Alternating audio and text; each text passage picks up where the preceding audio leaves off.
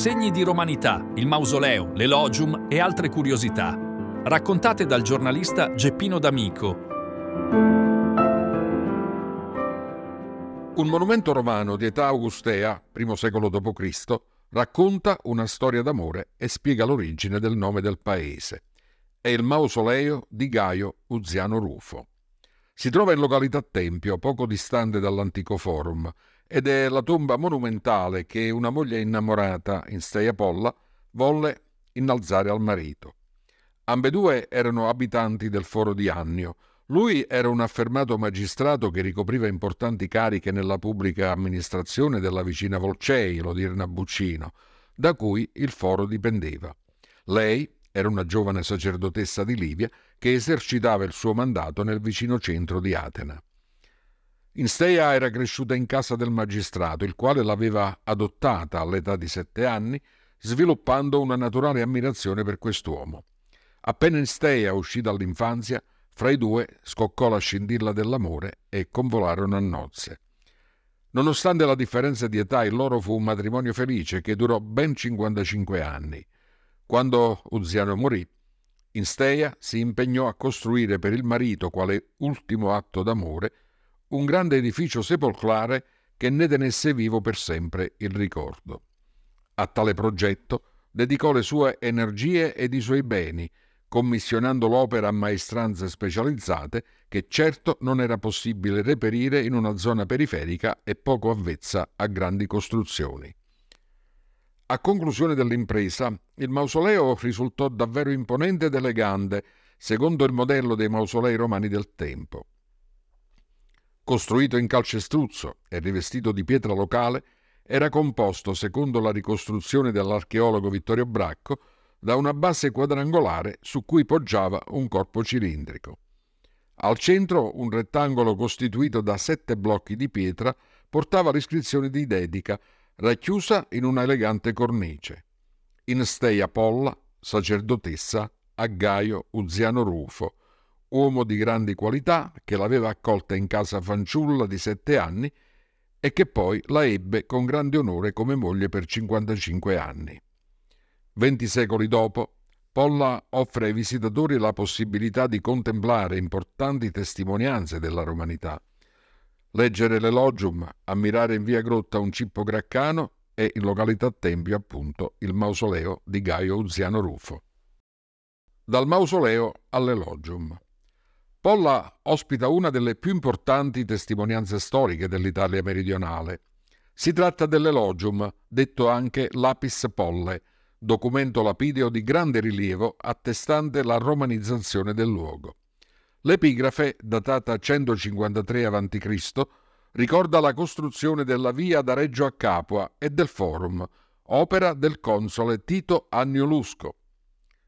Rinvenuta all'ingresso settentrionale del Vallo di Diano, nel cuore dell'attuale Borgo San Pietro di Polla, l'elogium è collocato dinanzi all'antica taverna del Passo. Si presenta con carattere piuttosto composito, potendosi interpretare al tempo stesso come Miliarum, Itinerarium ed Elogium. Nella prima parte, il console rivendica la paternità ed il merito della costruzione della storica via ed indica le distanze tra i vari paesi sia verso nord che verso sud. Nella seconda parte, elogia se stesso per avere, in qualità di pretore in Sicilia, ripreso e restituito ai proprietari italici 917 schiavi fuggitivi e di avere distribuito l'ager publicus ai contadini togliendolo ai pastori.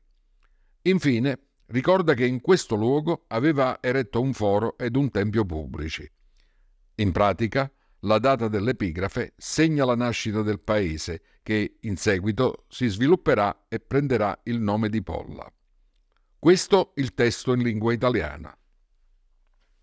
La via da Reggio a Capua ho costruito e vi ho posto tutti i ponti, miliari e tabellari. Da qui a Nocera sono miglia 51, fino a Capua 84, fino a Murano 74, fino a Cosenza 123, fino a Vibo Valencia 180, allo stretto alla statua 231, fino a Reggio 236. Somma, da Capua a Reggio le miglia sono 321 ed io medesimo, da pretore in Sicilia, conquistai i fuggitivi italici e restituii uomini 917. E fui io che per primo feci in modo che dall'agro pubblico i pastori si allontanassero a vantaggio degli aratori. Qui ho costruito un foro e gli edifici pubblici. Forum è il nome che i romani davano ai centri che fondavano sulle principali vie di comunicazione nei territori che avevano assoggettato con le armi, allo scopo di rendere più attivi il commercio e l'economia locale con lo svolgimento di niundine, ossia mercati che richiamavano i contadini e gli artigiani dei dintorni per la vendita e lo scambio dei prodotti del suolo e dell'industria. Ed è il caso del nostro territorio, che i romani avevano sottratto ai Lucani. Tra le altre testimonianze di rilievo di quel periodo si segnalano i cippi graccani, rinvenuti in varie località, che ricordano la riforma agraria di Tiberio Gracco, realizzata a seguito della Lex Sempronia Agraria del 133 a.C. Dalle nostre parti venne il fratello di Tiberio, Gaio Sempronio Gracco. Altro importante avvenimento storico è la rivolta di Spartaco tra il 73 e il 71 a.C.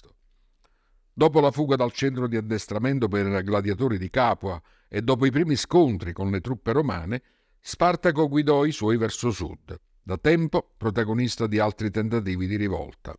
Dopo aver oltrepassato Nocera, l'Irpinia, i Monti Picentini, il territorio intorno ad Eboli e guadato il fiume Sele, Spartaco ed i suoi si portarono a Lenares Lucane, l'odierna piana di Galdo, ai piedi degli Alburni, da dove, un nutrito manipolo raggiunse nottetempo il forum Anni. Qui sorpresero i contadini nel sonno e si lasciarono andare ad un'esplosione di violenza fatta di razzie di provviste, sangue, sevizie, stupri e incendi. Dopo l'episodio del forum Anni, Spartaco quasi raddoppia il numero dei suoi seguaci e riprende la marcia, dirigendosi verosimilmente verso Metaponto, evitando la via Annia per poi spostarsi nei pressi dell'odierno Oliveto Citro, dove, come sostenuto da alcuni storici successivi, si sarebbe svolta la battaglia finale. Fin dalla sua realizzazione, la via Annia è sempre stata un'arteria molto importante. Non a caso, 15 anni dopo la vicenda di Spartaco, il forum fu attraversato da Marco Tullio Cicerone, l'uomo più celebre dell'età romana, il quale costretto a fuggire da Roma, si stava dirigendo in Calabria.